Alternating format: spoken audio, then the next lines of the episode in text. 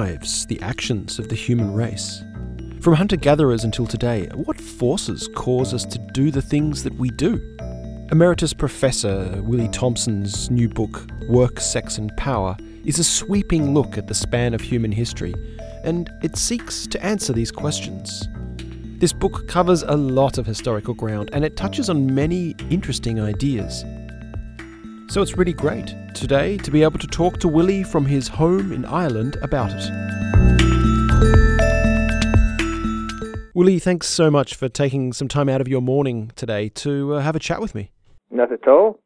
It's been um, uh, your book, I guess, the, the, the one thing that it really reinforced for me, and it's something that we'll return again and again to in this interview, was the importance of the events approximately ten thousand years ago that that and the changes that they brought to life. So, I guess at the beginning, uh, could you go into what happened at that time and what impact did it have on people?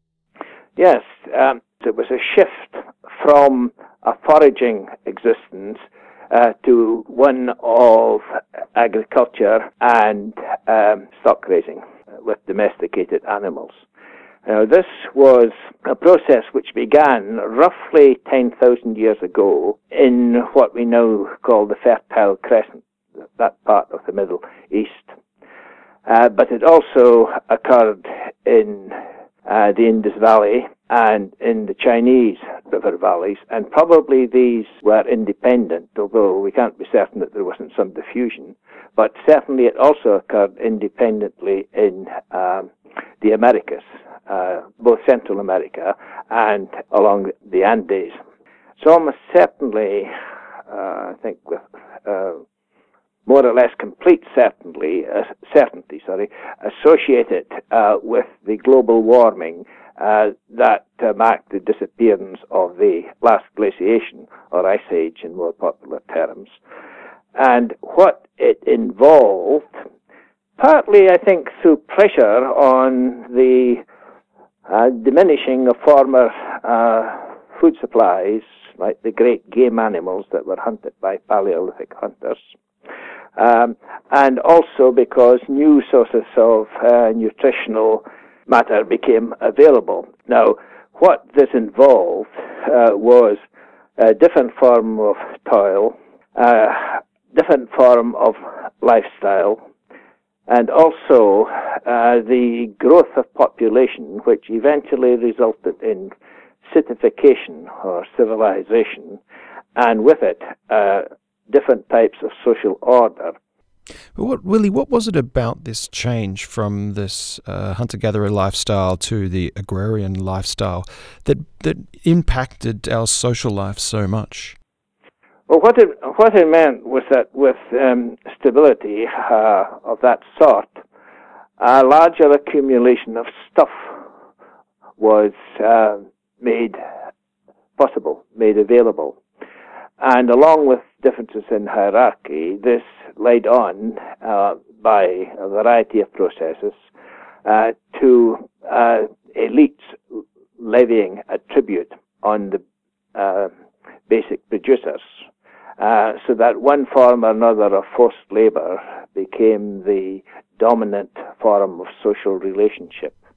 Yeah, that's. I mean, I grew up with history books full of kings and battles, and uh, but my my main takeaway, or the main takeaway from your book, is that for this past nine or ten thousand years, human history has been mainly a history of forced labour.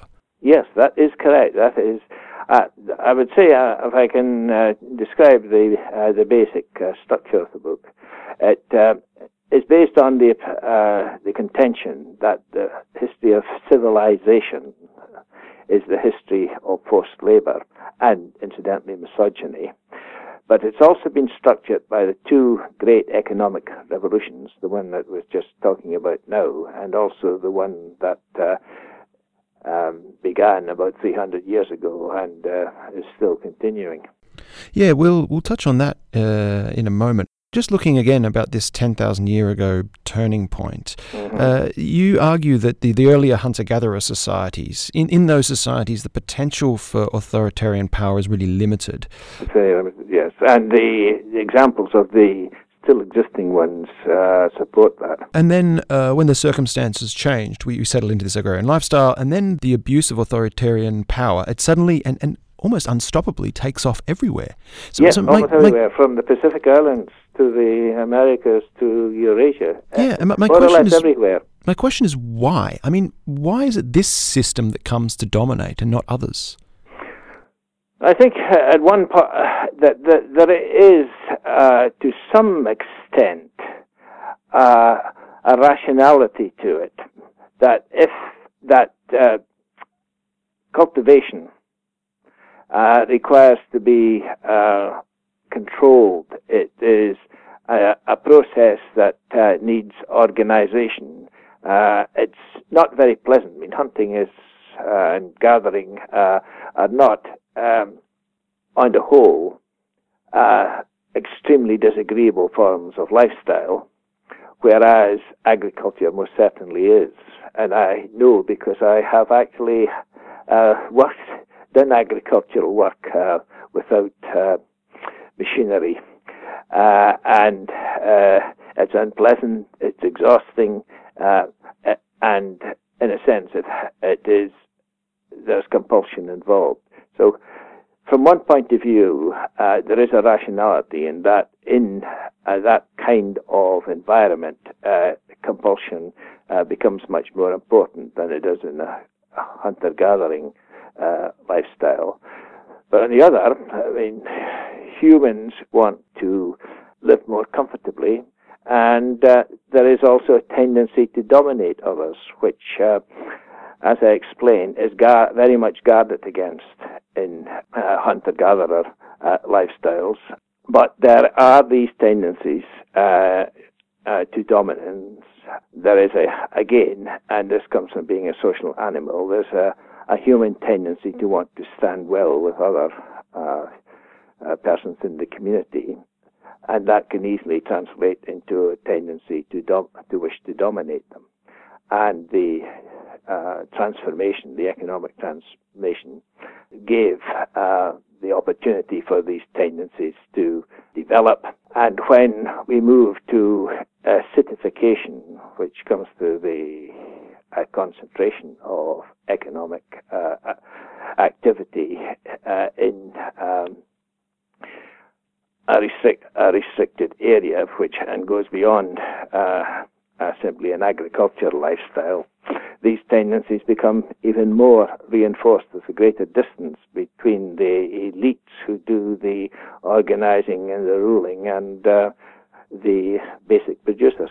Okay, because the elites are just concentrated in the cities and are physically removed from the agriculture from the land where the people are working. Oh, yes, very much so. Okay, um, uh, there is another aspect of this that you talk about that I, I would like to touch on, which is that um, like these elite groups throughout history. You say they've continuously and forcefully acquired uh, a greater or lesser part of the product of the basic producers.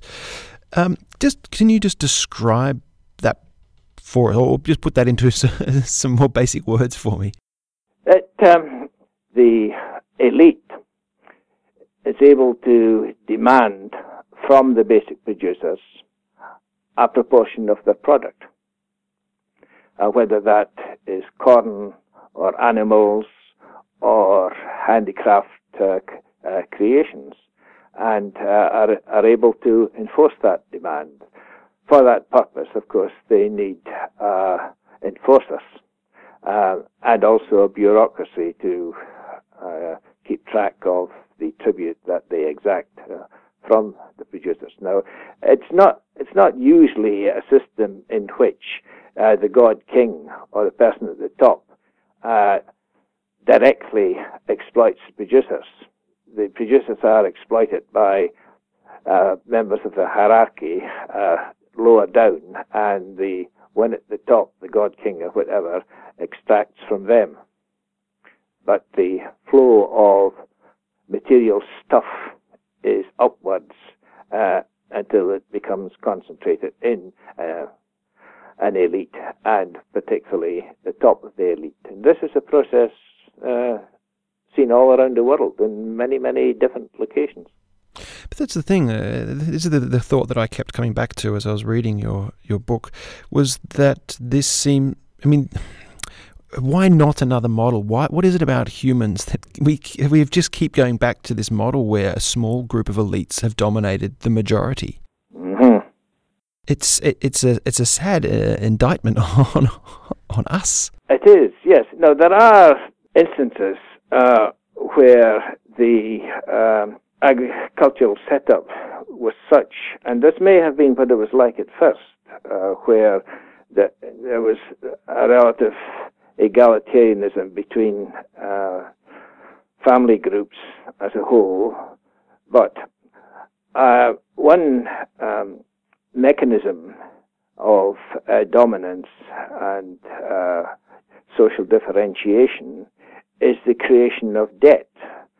Now, all sorts of uh, natural problems and disasters can, can occur, and if one clan or the uh, part of a clan helps out another uh, in a situation like that because they happen to have uh, more stuff accumulated, then they uh, create a relationship of debt. And debt is very important indeed uh, because if you're in someone's debt, then you are in a, in a position where you are under constraint to uh, repay them in one manner or another, and these manner these possibilities are many and various. Going through your book, I guess one of the other things that stuck out and was really highlighted is what a horrible time women have had. Indeed, they have. Your comment that from the onset of agriculture at this period, like 10,000 years ago, that women then became possessions. Yes, uh, the, the possibility was created of them uh, becoming possessions in the way that um, is not possible in a forager society.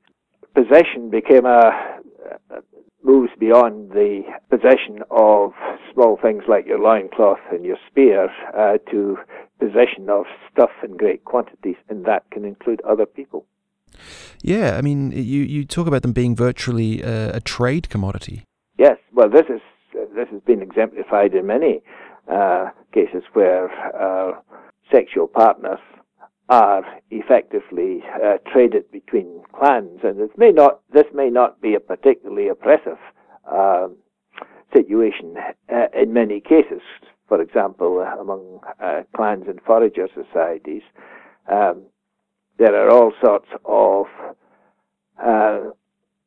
incest prohibitions and very complex um, genetic relationships. And very frequently, the situation is that the number of potential marriage, whatever we mean by marriage, uh, partners is, is very limited uh, because of uh, incest prohibitions that go far beyond the immediate family. And uh, this is a way of, uh, not saying it was designed as that, but it is a way of um, ensuring that uh, social interaction in such societies uh, is relatively smooth. Now, that sort of thing, once uh, society, so social differentiation uh, produces elites and subordinates, means that the elites uh, can simply accumulate women as possessions uh, the possibility is there, and with the possibility, uh, there are inevitably individuals who will want to realize it. Yeah, as as I guess a grimmer picture at times your your book can illustrate. One one thing did sort of made me realize that we have come a long way is, is your comment that until the late 20th century men could legally rape the women they were married to. That that is in, was the case in Britain, yes. Uh, yeah, that, it just kind of opened my eyes that we, we, we, we have actually made some progress of late. I, I, I emphasize that point. We have made some progress of late, uh, but I'm very conscious of just how fragile it is. I mean, it certainly is. The amount of barbarism we have in our history is, is wow. Um, you uh, uh, so the last part of your book is, uh, I guess, talking uh, about more recent history, mm-hmm. and uh, this emergence about 300 years ago uh, of a of a larger scale resistance to authoritarian power with protests and rebellions. And so, why was it that this this emerged sort of more recently in our history, and these protests and rebellions on a large scale didn't occur earlier on? Well, I think it, it's partly material, it's partly ideological. You know, the uh, ideological uh, presumption uh, that, uh, well, this is an exaggeration, but I think it, make, it makes the point that the masses existed for the benefit of the elites rather than the other way around uh, was quite a, a, a powerful one. Um, so you mean so, that you, that was the that was what was believed by the masses? I think that yes, this was largely accepted. Not always, because as I as I uh, point out in the book, uh, there is uh, uh, evidence of rebellions going back to ancient Egypt. Uh, so there was upheaval and some really massive ones in, in China. But what these rebels had as their key demand was a, re- a return to the good old days uh, of uh, the time when they were less severely oppressed than they were at the moment, added a different set of rulers because the idea of the notion that uh, there must be elites and rulers you know, was pretty universal. But uh, the idea that society can be transformed was one that only emerged alongside the second of the great uh, economic uh, revolutions. And it, which uh, was which was uh, the uh, unlocking of the power of fossil fuels. Now, I'm not saying that w- one directly led to the other, but uh, okay, so just just to be clear, you're talking about the Industrial Revolution about yeah, 300 I'm talking about what's usually known as as the Industrial Revolution, but it's only really from the 18th century. If you compare the what's sometimes called rather inaccurately the English Revolution with the French Revolution. Now, the English Revolution uh, was ideologically uh, carried out in religious terms. The French Revolution uh, were concepts that happiness is a new idea in Europe, that society uh, could be over- overturned, and that the people, whatever you meant by the people, and of course that was a big source of disagreement, uh, could rule. And um, that uh, was something that really was uh, novel. Uh, there hadn't been any democracies since the very limited one of the ancient Greek polis. And uh, the idea that modern society uh, could be made economically more tolerable by um, a more equal division of uh, possessions, and at the same time could be freed from all sorts of injustices and superstitions. Uh, that became, a, of course, a dominant theme from the end of the 18th century uh, right into the end of the 20th century. Willie, reading your, your book, it, it certainly made me uh, quite pleased to have been born today. yes, you and I are among the lucky ones. Uh, my point would be that the majority of people who have lived uh, and uh, died uh, since the invention of civilization have been its victims rather than its beneficiaries. But you and I are beneficiaries. Yeah, hopefully we're on the cusp of some reasonable changes that, uh, yeah, means that most people will enjoy the, the benefits of that. We want more people. I mean, that is what uh, the project is for everyone to enjoy the benefit of what has been achieved. Willie, uh, I thank you very, very much for taking the time to uh, to go through and just talk about some of your ideas today. It was a great pleasure. I love being interviewed. Thanks, Willie. Willie Thompson is a former professor of contemporary history at Glasgow Caledonian University. His other books include What Happened to History and Ideologies in the Age of Extremes. You've been listening to me talk to him. Uh, my name's Craig Barfoot, and thanks for taking the time out of your lives to listen to this. Ciao.